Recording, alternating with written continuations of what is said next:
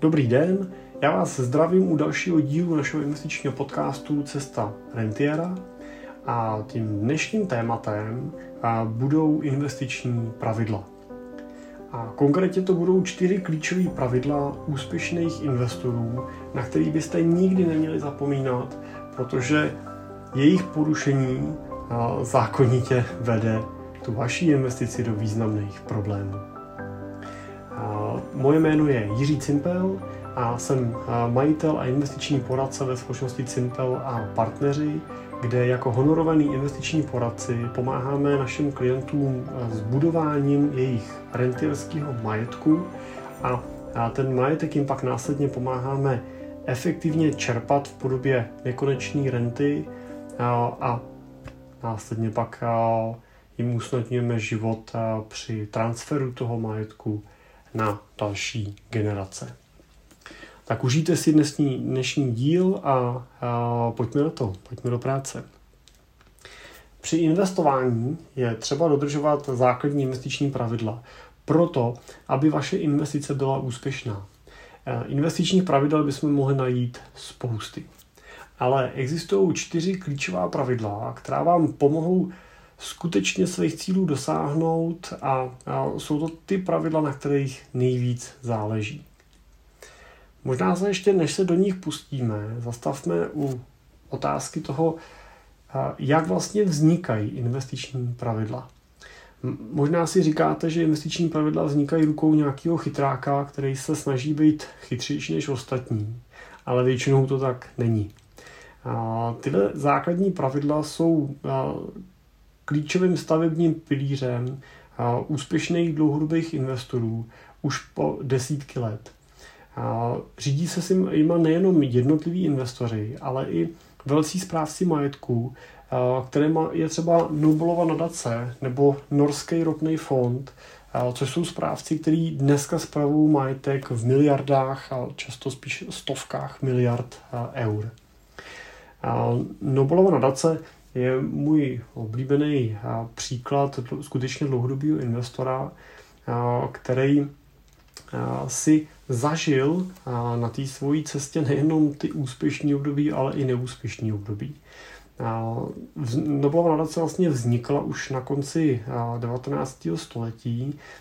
Vznikla díky Alfredu Nobelovi, který do ní vložil svůj majetek s přáním, aby nadace vlastně podporovala globální mír. A proto taky vlastně asi znáte Nobelovy ceny míru, který každý rok vlastně Nobelova nadace vyplácí a uděluje. No a aby na ty ceny měla, tak bylo zadání Alfreda Nobela, aby ten majetek čerpali efektivně, aby ho nějakým způsobem zhodnocovali a pokud možno, aby ne, ne, neklesal ten majetek, tak aby jednoho dne nadace a ceny za mír neskončily. To bohužel se nadaci nedařilo a hrozilo, že v půlce minulého století zanikne, protože skutečně majetek vyklesal na jednu třetinu, snižovala se hodnota, hodnota těch cen a hrozil zánik celý nadace. V tom období eh, rozhodla eh, švédská vláda o tom, že může nadace změnit investiční strategii.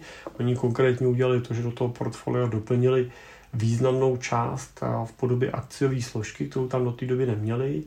A to nadaci zachránilo a dneska vlastně je ten majetek i v reálném vyjádření při započtení inflace trojnásobný majetku, který vlastně Alfred Nobel nadaci odkázal. Takže pokud se budou chovat i nadále rozumně, jako rozumní investoři, budou se držet těch základních pravidel, tak je skutečně reálný pohled na to, že může být udílení Nobelových cen tady s náma velmi, velmi, velmi dlouho.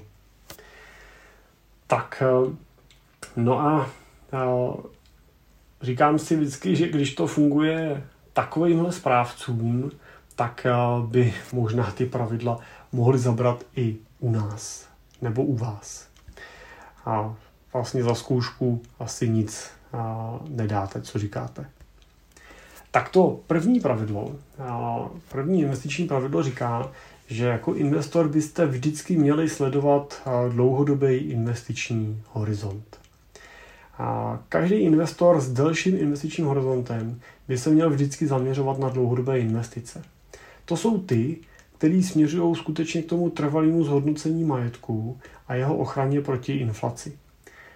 Takovým investičním nástrojem můžou být například akcie, nebo to můžou být nemovitosti. Akcie z dlouhodobého hlediska jednoznačně poráží inflaci a přináší investorům reálný dlouhodobý výnos.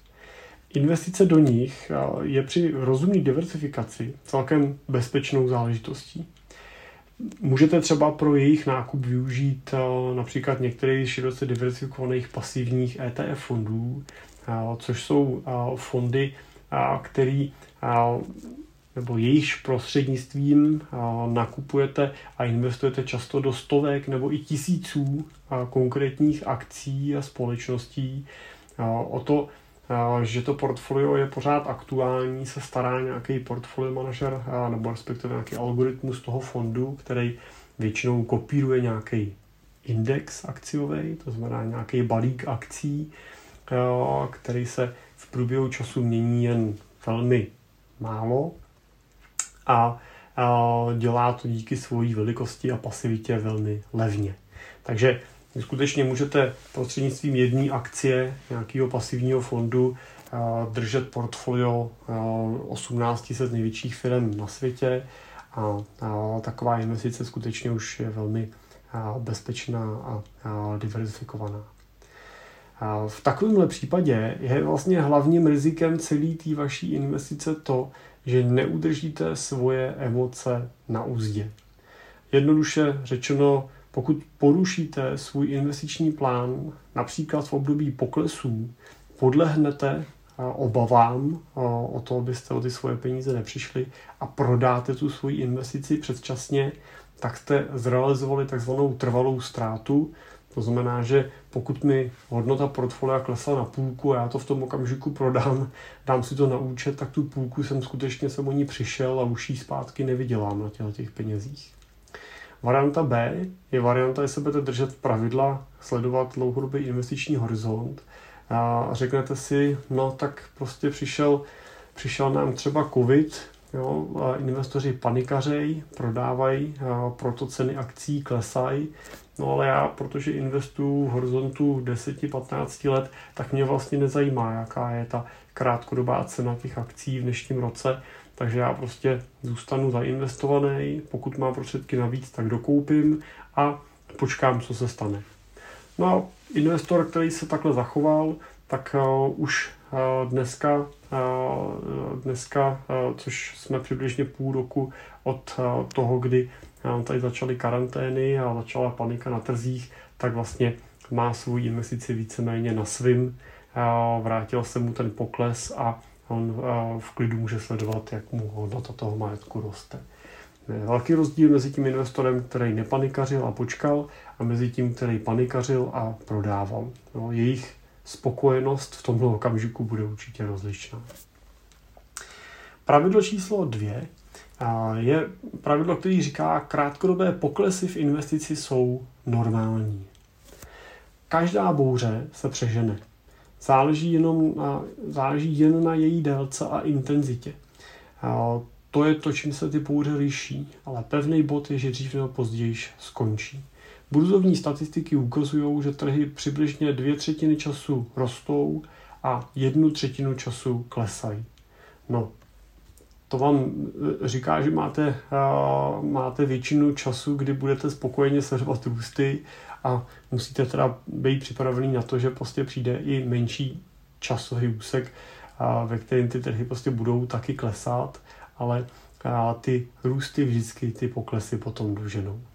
Díky znalosti tohohle pravidla, že dvě třetiny času rostou a třetinu klesají, tak vám musí být jasný, že vlastně v těch poklesech většinou stačí jenom zavřít oči, uši a mít pevný nervy a počkat na to, až se trhy vrátí k normálu. A oni se vždycky vrátí zpátky k normálu.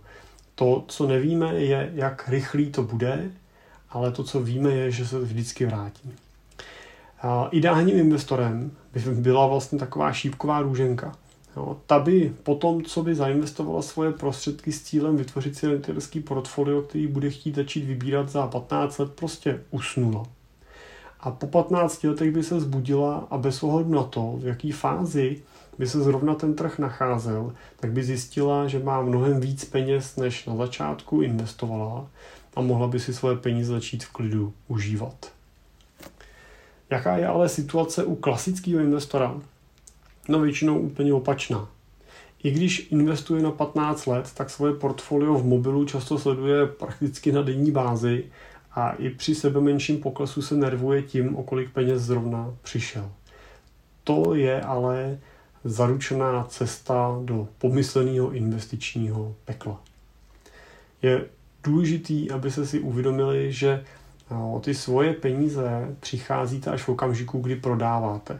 Pokud neprodáváte, tak o žádný peníze nepřicházíte, jenom když budete v tom okamžiku pod tlakem emocí chtít nutně za každou cenu prodávat, budete muset prodávat se slevou.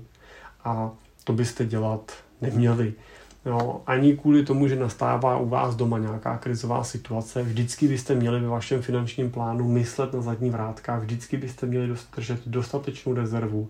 Nikdy byste samozřejmě neměli všechno vkládat jenom do, do, do dlouhodobých investic, protože pak reálně hrozí to, že zrovna v tom těžkém období těch poklesů a budete ty peníze nebo nějakou část peněz potřebovat a prodávat pod tlakem okolností a v situaci, kdy jsou vaše portfolia minus 10, 20, 30% není určitě výhodný. Tak, pravidlo číslo 3 je pravidlo, který e, říká důležitou věc. A říká to, že byste si měli říct, proč vlastně investujete. Tohle je něco, co naši klienti dobře vědí. Než e, začneme investovat, tak e, byste si měli ujasnit svoje cíle.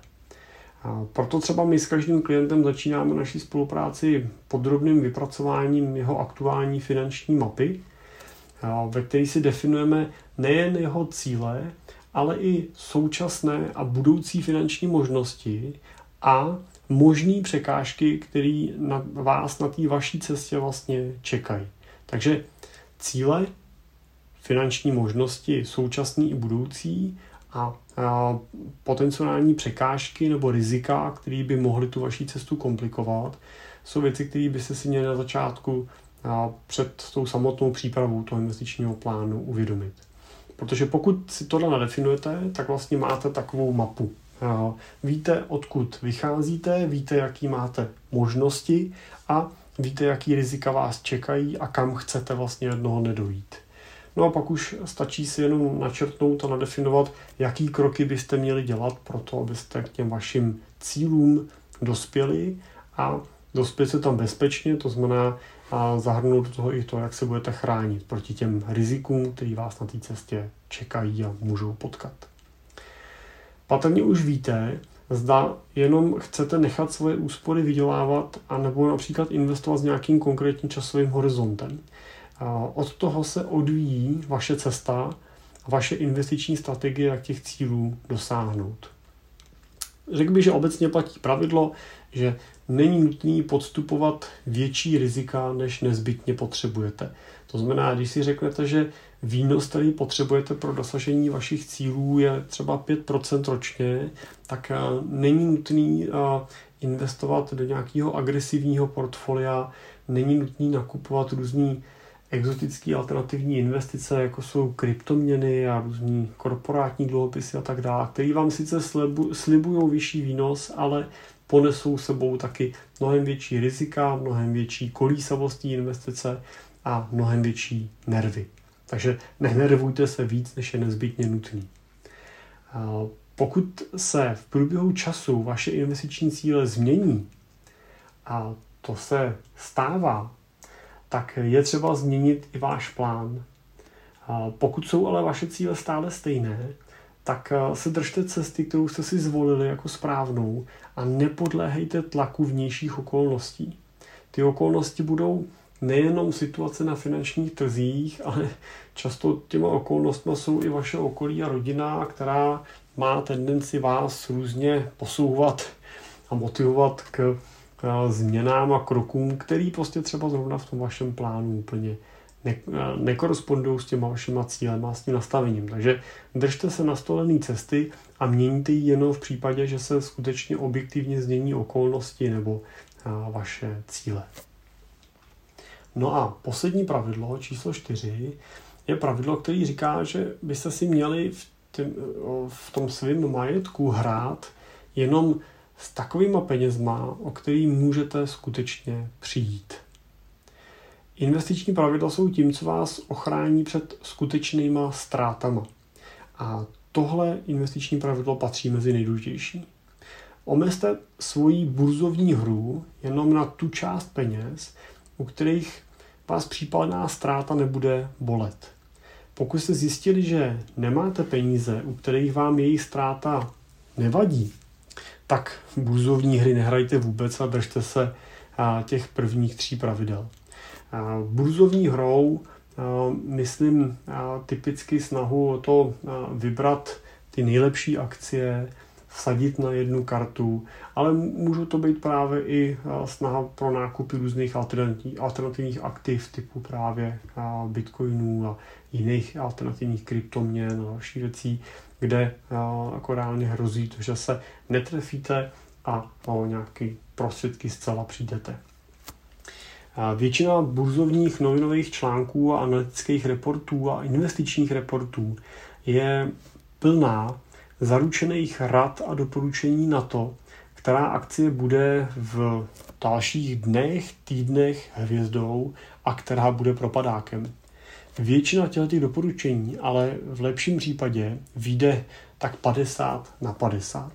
Ukazuje se tak, že je to stejné, jako kdyby si třeba hodili korunou a koupili nebo prodali podle toho, jaká strana mince vám padne. Někdy skutečně úspěšnosti doporučení je i menší než 50%. To znamená, že let kdy, když se podíváte na nějaké doporučení a budete se chovat úplně opačně, tak máte větší šanci, že, že uspějete a vyděláte, než když se budete držet rady toho daného analytika. Nebuďte proto naivní a nevěřte zaručeným radám burzovních makléřů a obchodníků, který se často snaží vydělat hlavně na tom, že vy budete obchodovat co nejvíc a oni budou inkasovat tuční poplatky za vaše transakce. Warren Buffett eh, jednou řekl, že eh, investuje do takových akcí, eh, které může ve svém portfoliu držet navždy. To je podle mě funkční investiční pravidlo pro každého rozumného dlouhodobého investora. No a pokud stejně máte chuť si trochu zariskovat a koupit si do toho svého portfolia nějakou tu žhavou akci, kryptoměnu nebo třeba dluhopis, tak to dělejte jenom s malou částí vašeho portfolia. Neměli byste na takovéhle sázky dávat víc než 15% vašeho celkového investičního majetku. Já se celkem často setkávám v praxi s, se situací, kdy tyhle základní pravidla vlastně nejsou dodržený. A pak trošku v tom portfoliu vlastně vzniká taková investiční džungle. Jo? Tak, takovým poznávacím znakem jako portfolia ve stavu investiční džungle je situace, kdy většinou se jedná o portfolia, které vznikaly postupně v průběhu mnoha let a vznikaly a nakupovaly se tak, jak přicházel investor k penězům. A, protože chyběl nějaký základní investiční plán, to znamená řečeno jednoduše chybělo nějaké pravidlo toho, co, kdy a proč se nakupuje, tak vlastně ty jednotlivé investice nakupoval investor většinou od různých prodejců, jako jsou bankéři, finanční poradci, prodejci různých komodit, zlata, dluhopisů a tak dál a nakupoval je tak, jak prostě k němu přicházeli. A většinou je takový portfolio buď extrémně konzervativní, anebo zase naopak extrémně rizikový. A ten daný investor většinou nemá přehled o celkové rizikovosti toho portfolia a snadno podléhá o tom panice v obdobích nejistoty. Chybí mu celkový přehled o reálných výnosech portfolia v nějakým delším časovém horizontu a to portfolio většinou vydělává v dlouhodobém součtu velmi málo. Rozhodně vydělává méně, než by vydělávat mohlo. No a takovým základním znakem pak je taky to, že investory většinou s takovým portfoliem nespokojený. Cesta ven z džungle existuje a není zas tak, není zas tak trnitá. Záleží, tam, záleží na tom, jak hluboko jste se do té investiční džungle už dostali, ale někdy opravdu stačí udělat jenom pár úprav ve vaší celkové strategii a dát jí jasný směr. Někdy je prostě lepší opravdu začít se stavbou portfolia od začátku. Většina investorů začíná odzadu a jako první přemýšlí nad tím, jak by měla vypadat jejich portfolia a jaký aktiva do něj by měli nakupovat. Ale volba aktiv a konstrukce portfolia přichází na řadu až většinou v té poslední fázi tvorby investičního plánu. První byste měli začít tím, že si nadefinujete svoje cíle a řeknete si vůbec, proč chcete investovat, co si chcete těma prostředkama splnit, kam vás mají ty peníze posunout. Neměl by se zapomenout si svoje cíle taky vyčíslit a spočítat si, kolik peněz budete v budoucnu na jejich realizaci vlastně potřebovat.